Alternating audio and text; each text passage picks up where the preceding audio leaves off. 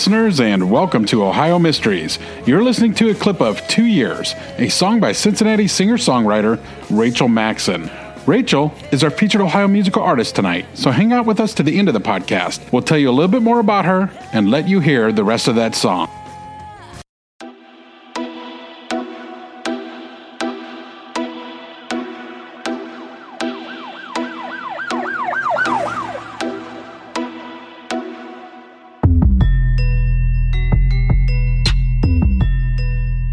Right now, let's throw another log on the fire, campers. Let's dig up a new Ohio mystery. I'm your co host, Steve Yoder. And with me is our award winning journalist, Paula Schleis, who spent 30 years telling these kinds of stories for the Akron Beacon Journal. Hi, everyone. Steve, are you a baseball fan? Uh, yeah, you know, I'm a huge baseball fan. no, you are.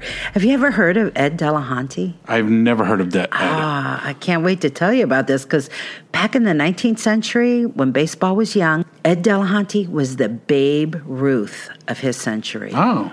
Yeah, they called him that. He was inducted into Major League Baseball's Hall of Fame in 1945. But what a career he had. He he was born in Cleveland. He was a powerhouse slugger with a 16-year career um, from 1888 to 1903. During that span, he recorded a batting average of 346. And if you're not a baseball fan and don't know what that means, you just need to know this. That's the fifth best average of all time. Wow, that's pretty impressive. Delahanty even reached 400 in three of those years. Wow. He was one of the first sluggers that could draw crowds to the ballpark on his name alone. Yeah, 400 is unheard of uh, That- for baseball. That's crazy. Yeah, And he also has the unique distinction of being the only player to have won the batting title in both the National League and the American League. That was an achievement he met playing for the Philadelphia Phillies and the Washington Senators. He was also one of the first players to hit four home runs in a single game, and at one point was the highest paid player in all of baseball. But sadly, folks who bring up Ed Delahanty are much more likely to want to discuss his mysterious death. Delahanty died in 1903 at the age of 35, his remains having spent a week trapped beneath Niagara Falls. And it's still up for debate over whether his end was suicide or a terrible accident. So let me tell you a little about Ed. He was born October 30th, 1867, the day before Halloween, in Cleveland, Ohio. And his parents, Bridget and James, they were Irish immigrants who had emigrated to the United States just two years earlier. Ed became the eldest of six brothers, all raised in a good old fashioned Cleveland Irish neighborhood near the city's Central High School. The family lived on Phelps Street, where Dad James worked a variety of blue collar jobs and Mom Bridget operated a boarding house. To get away from that busy, congested home, the boys played baseball a lot in nearby vacant lots. And they hung out a lot at the firehouse down the street, especially in the evening when the department's horses were brought out for what was called the 8 o'clock call. As a matter of fact, when the baseball scout finally came calling for Ed, for that six foot one, 175 pound sensation they'd been hearing about, people pointed him toward the firehouse, and Ed was there. Now, Ed was 19, so technically he couldn't be called a runaway, but he sort of was, because he didn't go home that night. He literally followed the scout all the way to Mansfield, 75 miles away, and signed up with the semi pro team there. When his parents found out why he didn't come home for supper, Mrs. Delahanty told Mr. Delahanty to go down to Mansfield and fetch him back. He didn't even say goodbye, for heaven's sake. But Mr. Delahanty said Ed had only ever wanted to play baseball and they should let him give it a try. After a season in the minor leagues, Ed made it to the show. He was picked up by the Philadelphia Phillies and given a then record bonus of $1,900. It's worth noting that the Delahanty brothers were coming of age at a time when a lot of Irish kids saw baseball as their path to the American dream. Young Irishmen dominated the sport, and they had a reputation for a daring and spontaneous style of play that the crowd just loved. Ed wouldn't be the only one in the family to hear baseball's call. Four of his brothers eventually went from Cleveland's sandlots to the major leagues. Ed, Frank, Jim, Joe, and Tom Delahanty became the biggest brother act in the history of the sport, with Ed the family's superstar. Ed had a personality to match his skill. He was flamboyant, cocking his cap to the side of his head, always wearing stiff collars and smoking better cigars and chewing better tobacco than anyone else in the room. Combined with his very good looks and unparalleled ability to hammer the ball, he became a crowd favorite. The pitcher Crazy Schmit was once quoted saying, when you pitch to Delahanty, you just want to shut your eyes, say a prayer, and chuck the ball. The Lord only knows what'll happen after that. The first 14 years of Ed's career were spent in Philadelphia, with the exception of one uh, unforgettable season in his hometown playing with the Cleveland Infants. Infants? I don't recall hearing that name before. I heard of the Cleveland Spiders, but not the Infants. The Infants. It's a horrible name. Yeah, it is. horrible name. So thank goodness for his sake he didn't stay with them. And then in 1902, he switched to the new American League and the Washington Senators. Yeah, I'm sure you've heard of them. Mm-hmm. He led the league in batting, doubles, and home runs. But oh, how he hated Washington. The town was just too quiet and boring for a man who wanted to drink, gamble, and go to horse races. He bore it for a year and was thrilled when he was thrown a lifeline. He was going to be traded to the New York Giants for the 1903 season. He couldn't have been happier. Now, I won't get into all the details here because non baseball fans won't follow, but long story short, there had been a big feud between the National League and the American League, and they found a way to call a truce. It happened at what they called the Cincinnati Peace Conference. Unfortunately for Ed, the truce involved canceling all trades and sending league jumpers back to their old teams, which meant Ed was going to have to stay in Washington. Moreover, Ed was told to return the $4,000 advance he'd been given by the Giants, but had already frittered it away during a trip to New Orleans. Delahanty was on the verge of personal and financial ruin. He was beginning the season in debt, and to his mind, he was being banished to a wasteland he didn't want to be in. Adding to his stress, his wife, Noreen, was ill and then a back injury had him riding the pines for part of the season, and then being forced to play right field instead of the left field he had always played. His depression over all of this grew, and his drinking, already legendary, became harder and more frequent. As the 1903 season wore on, he still managed to compile a batting average of 333 but his team was mired in the basement of the league.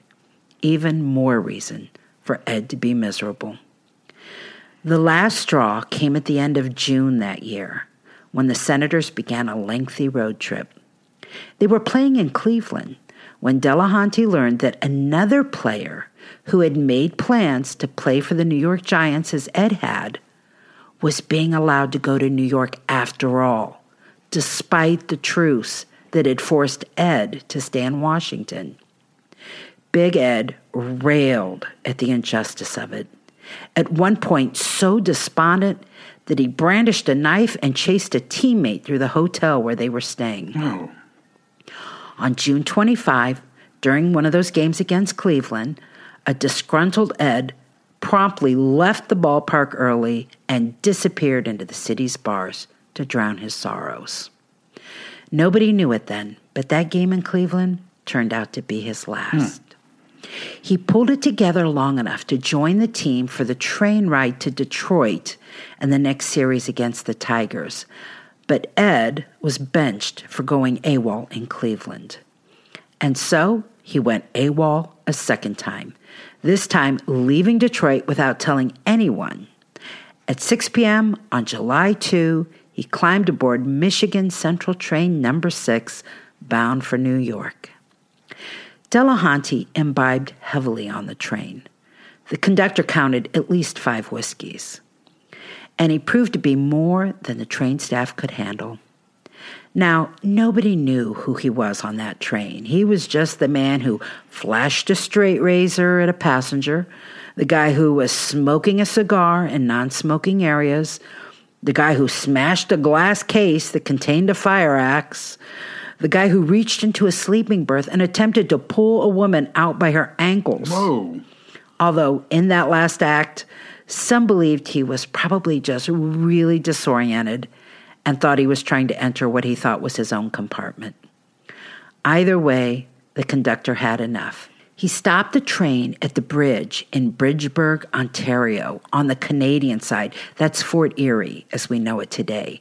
And there he ordered the drunken man off, right at the edge of the slender trestle above the Niagara River and within sight of the lights of Buffalo. Delahanty wasn't even given his baggage. Okay, I can get kicking him off the train, but if you're in the sights of the big city, why not? Oh yeah, there? and on in the wrong country. Right. I mean, if they had just taken him across and dropped him off at the other end, at least he would have been back in America. Exactly.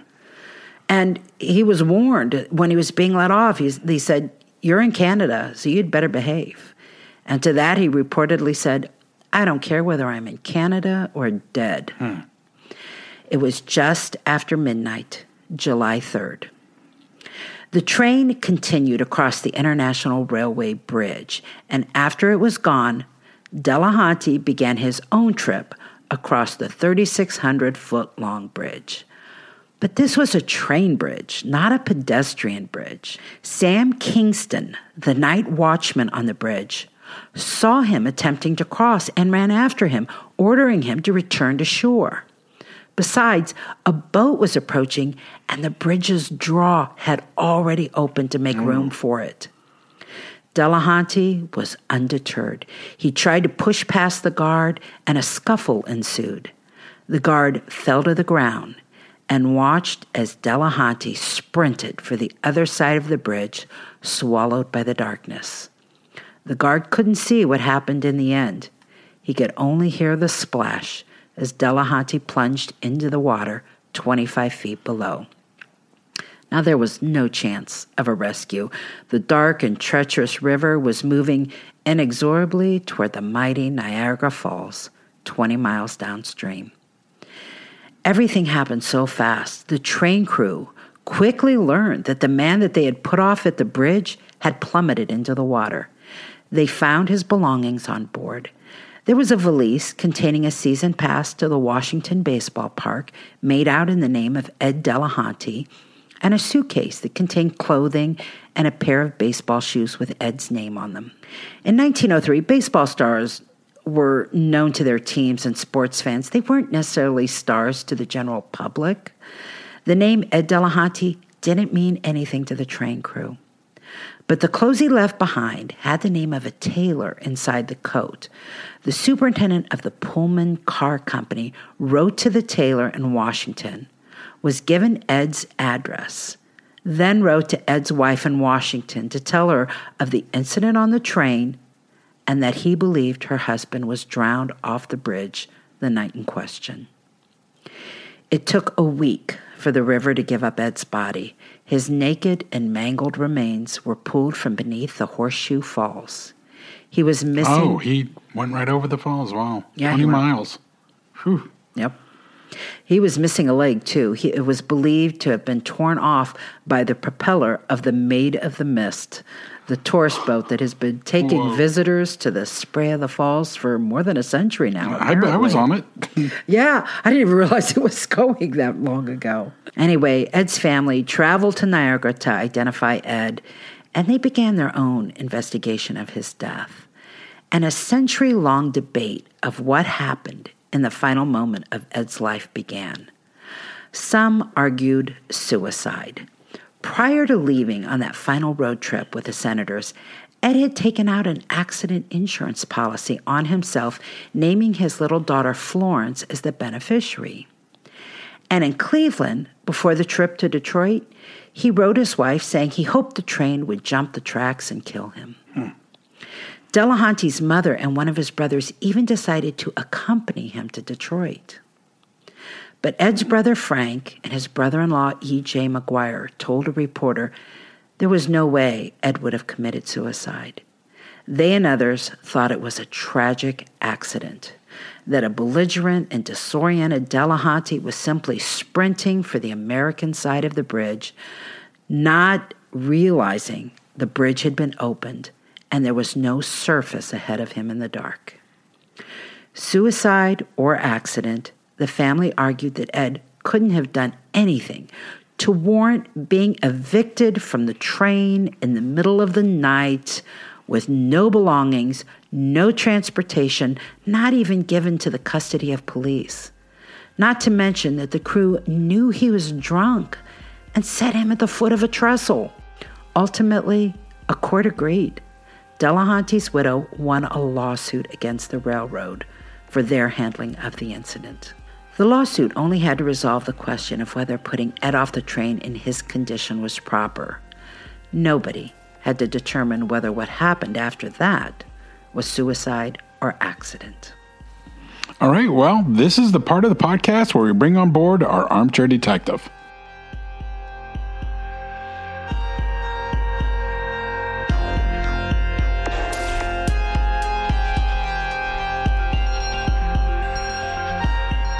Well, for tonight's Armchair Detective, we welcome Dwayne Lawrence from Copley Township. Hi, Dwayne. Hey, Paula. How you doing? I'm doing great. This is Dwayne's second time for us. We had to have him back because he was a really good armchair oh. detective oh. on the case of Ron Tammen, right? Yes. Yeah. Yes. Uh, college so, student disappeared. Yeah. By mm-hmm. the end, you had us convinced that he might have been KGB operative. KGB operative. yes. and you were so convincing. We went with it.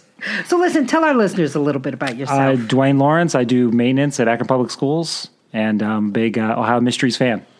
Well, let's just jump right into the big question okay. because the mystery is was it suicide or was it just a, a tragic accident? Uh, could it be that, could it be both? I mean, he was obviously emotionally unstable, uh, financially ruined at the time, in the situation where he could have whether he jumped or he was in the position he put himself in the position for the accident to happen. I uh, was struck with this idea this whole thing where they didn't want players to jump between leagues and he was stuck in the middle of that. And then i know in your podcast you talked about the money that that it was owed that he lost in New Orleans. Well, when I was digging some more, I mean, it was it was basically an advance from the New York team he was going to go to for four thousand dollars, and allegedly he blew it all on horse racing in New Orleans and lost it, and then they wanted him to return it. So between that, he had been hurt, injured. He was obviously struggling and in, in decline somewhat as a baseball player, and I think he was just an emotionally unstable person at the time. I mean, what do you think when you went through it? It, it just seemed like. Clearly, he was having the worst year of his life. His family followed him to Detroit. His mother and his brother went with him to Detroit for that final series. And I got to think that they went with him because they were concerned about his mental state and they thought that they could be, you know, supervise him or be his protectors. And when he got away from them by jumping on the train to go to New York, mm-hmm. you know, he lost that layer of protection. He was going to try to go jump leagues anyways, was what I read, which I thought was interesting. He's just like, I'm going for it. Right, so, right. Well, he certainly seemed stubborn and, and strong headed. And when he found out that this other player was allowed to do it mm-hmm. anyway, I could totally see that being consistent with his personality. You know, I'm going to go work this out on my own then. No, it was reported too that uh, he had pulled out some sort of accident insurance policy on himself. That's right. So to me, if you are in a position, if you're at that point where you're pulling out the accident insurance policy, I I had read something that he had left a note to his wife. He did. He did. He um, talked. Is that about, why the family followed him because they knew he was in a bad place? Right. Right. Yeah. I think all of that is really legitimate, a really legitimate argument for suicide. I will say, I can argue just as strongly for accident Yeah. because that train dropped him off in Canada Yeah. On the Canadian side of a bridge that went to America. By Canadian law, he was he was supposed to be turned over to a constable, Right. and they and they And didn't. didn't. Yeah, they were just like, "Good luck." But I'm picturing his state of mind. He's on this trestle. He's, looking at America. America's right there on the. He can see the lights of Buffalo. Mm-hmm. And the train drops him off, leaves. He sees the train going across the trestle. I could see, especially in an inebriated state, your logic is, well, I'm going to follow the train because America's on the other side. When that night watchman came out and kind of wrestled with him and he threw him to the ground, he's got to sprint now to get away from somebody. So now he's not just walking across the bridge, he's running to the other side. And the bridge is open. He- mm-hmm. Maybe he wasn't listening to that watchman saying, Hey, the bridge is open. Right. And it's dark and it's, you know, it's 1903 dark. I mean, how illuminated could that area? We're not talking about a lot of light pollution back Right. then. And, you know, I think there's a really good argument that he just ran right off that bridge and didn't even Uh, realize it. definitely, definitely, but and uh, absolutely right. That's what I'm saying. Like he was, he was even put himself in that position. So he was drunk. I've I've been really drunk in the past, in my early 30s, late 20s, and emotionally worked up, and something could just happen so quickly. The fact that he takes off, I'm going to show you guys, I'm going anyways, and then he runs off the edge of the bridge. That's certainly something too. But like I said, either way, he was unstable at the time Yeah. and having a bad having a bad day whether he jumped or fell he was he was he was he was on a, he was on a runaway train as you could say Yeah, there you go. I know? like that. I like that. Um, so- Speaking of runaway train, what do you think about the behavior of this railroad and the way they handled it? I I don't know. You know, all we can do is go off what was reported for a very sad incident. They said that the the, the night watchman uh, Sam Kingston. Now the plain dealer had something where he said that he saw uh, Big Ed standing on the looking out at the water on the bridge, looking like he was going to jump, and claimed that he ran up and grabbed him and drug him back to the middle of the bridge. And that's when Sam, that's when Ed broke free and took off running and then he heard the splash, heard him go in. That's really interesting. I did not read that particular line in a story, so that is that's telling. Yeah, That's very telling. yeah, and that's um, they always. And then they were talking about the money, and I had a theory on that. I, uh, they were saying that he potentially had fifteen hundred dollars in diamonds and cash on him, and it wasn't in his luggage when they went and searched it. And I don't know who, or but it was reported that he had it. I don't know who said that or who thought that, but they they were saying that that could be part of the mystery. Was he robbed or anything like that? But I know when they found his body, he obviously had been very maimed by the maid of the mist potentially and Yeah. all his clothes were missing it's very easily all that cash and diamonds could have floated to the bottom of the water It so. certainly could have. It certainly could have. Have you been to Niagara Falls? i have i've been on the maid of the mist Yeah, I have too. Isn't it kind of chilling to think of, you know, this Hall of Famer at the bottom of the falls there, Yeah. waiting for his body to be released? Mm. I have to share this. I, I'm assuming this is true because a tour guide told us this. We one year back in the 70s, we took a trolley ride around. We used to go every year actually, and she said that the Maid of the Mist has a person that stays at the bottom of the boat with a harpoon. And every trip they make, this person's job is to look to look for bodies under the water because they're day? so common. Well, like I said, this was back in the seventies. Okay. but I I wouldn't be surprised if they're still doing it because how else do you get the bodies? The bodies become trapped by the pressure of the that's water. what i was wondering is it kind of like a circular thing happening Exactly, Yeah. exactly. They get trapped by those rocks, and I could totally see Steve. Oh, I'm sorry. I was just going to ask a question when you were done. Ask it. Harpoon? What is he doing with a harpoon? Are they going to shoot it down and through the body and then bring it up? Yeah, they need to shoot the harpoon into those rocks and into the pressure of that water, grab the meat and be and have enough force to yank it out from under the under the water. Yeah, I um so I I don't know if that's true. I don't it, it makes sense. It makes logical sense, especially since so many people die every year, you Yeah, know, over yeah. the falls. Um, they've got to have a mechanism for doing that. Yeah, for fishing them out, But, definitely. yeah.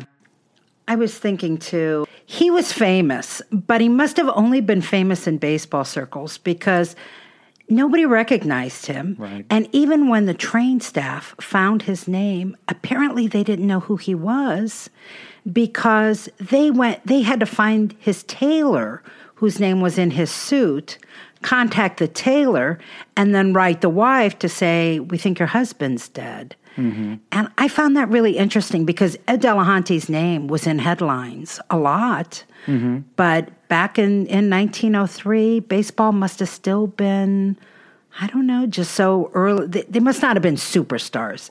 They must have been well known to their teams and their communities. Right. But there could be a lot of uh, famous baseball players in the baseball circles, yeah, but maybe not household names. Yeah. yeah, yeah, I think that that must have been the case. I saw that he's buried in Cleveland. I thought that was interesting. He is Yeah. buried in Cleveland with his brothers and sisters. And They brought him back home.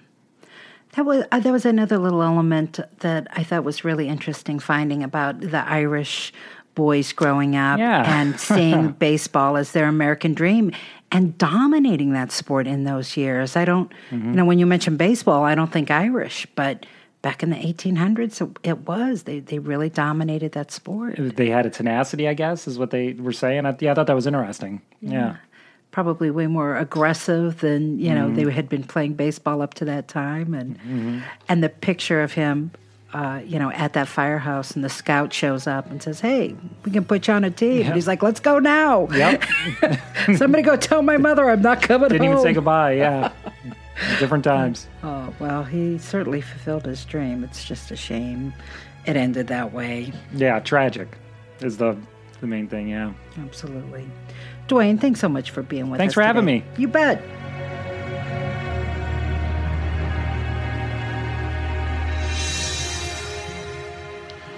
That's it for tonight, camper. Stop by our website, ohiomysteries.com, for photos, links, news clippings, and more for this and every Ohio Mystery episode.